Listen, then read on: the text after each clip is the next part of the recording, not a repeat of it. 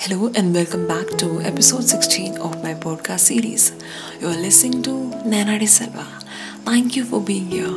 आज के हमारे पॉडकास्ट का टाइटल है एक आखिरी मुलाकात जब भी हम किसी से मुलाकात कर रहे होते हैं तो हमें ये नहीं पता होता कि ये मुलाकात इस इंसान के साथ आखिरी है तो कुछ उसी पर ही है कि लगाना था ये मुलाकात आखिरी होगी और जिस वजह से मिलना चाहा, वो छोड़कर बातें कुछ और ही हो रही होंगी।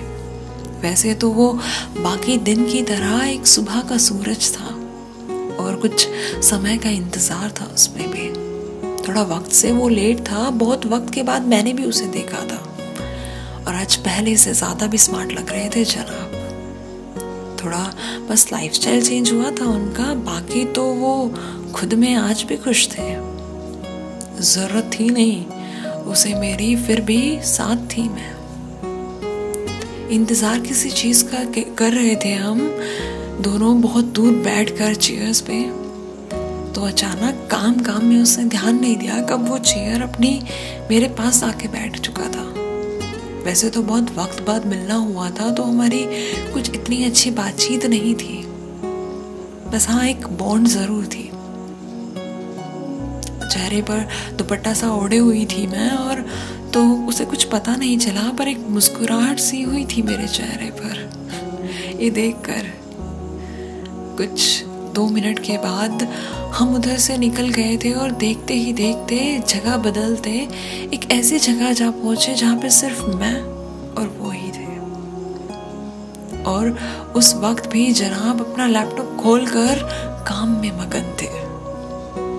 फिर मुस्कुराई और पूछा कि, क्या ये ज़रूरी है? सामने से जवाब आया, ज़रूरी तो नहीं, पर कोई बात नहीं, मैं ये बाद में भी हो जाएगा। कुछ वक्त बाद ढेर सारी बातें हुई उसने बीते पलों में जो हुआ सब बताया मुझे। पर आज पहले से नज़रिया थोड़ा अलग लग रहा था उसका, चीज़ों को देखने का। और मुलाकात तो हमेशा से इस बार वाली खास नज़र आ रही थी मुझे। समय बीता और उसे जल्दी निकलना था। कुछ काम की वजह से, पर जाने से पहले सिर्फ़ मेमोरीज का टैग देकर उसने कुछ पिक्चर्स लेनी चाहिए जो आज तक उसने खुद के पास ही रखी है।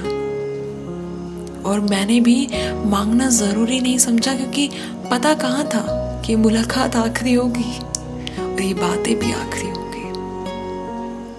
हाँ जाने से पहले पूछा ज़रूर उसने।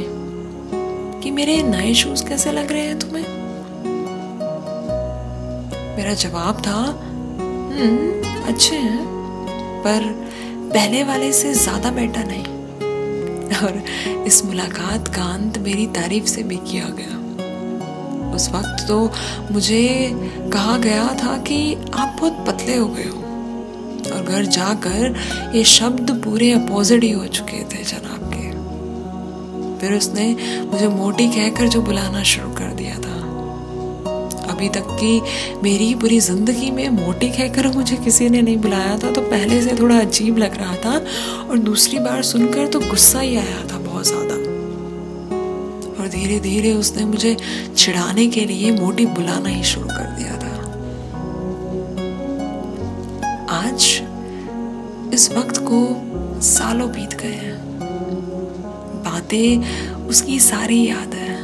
मुलाकातें सारी याद है। उसकी पसंद, नापसंद याद है। एक एक चीज़ें उससे जुड़ी याद है। और पहले से मैं पतली भी हो गई हूँ, पर आज ना तो कोई मोटी बुलाने वाला है और ना ही पतली। मज़ाक उड़ाना, मेरा और मुझे को ताने मारना उसकी आदत सी थी। और मेरी उसे गुदगुदी करके हंसाना, क्योंकि उसकी मुस्कुराहट मुझे बहुत पसंद थी। वक्त और हालात कभी हमारे कंट्रोल में नहीं होते।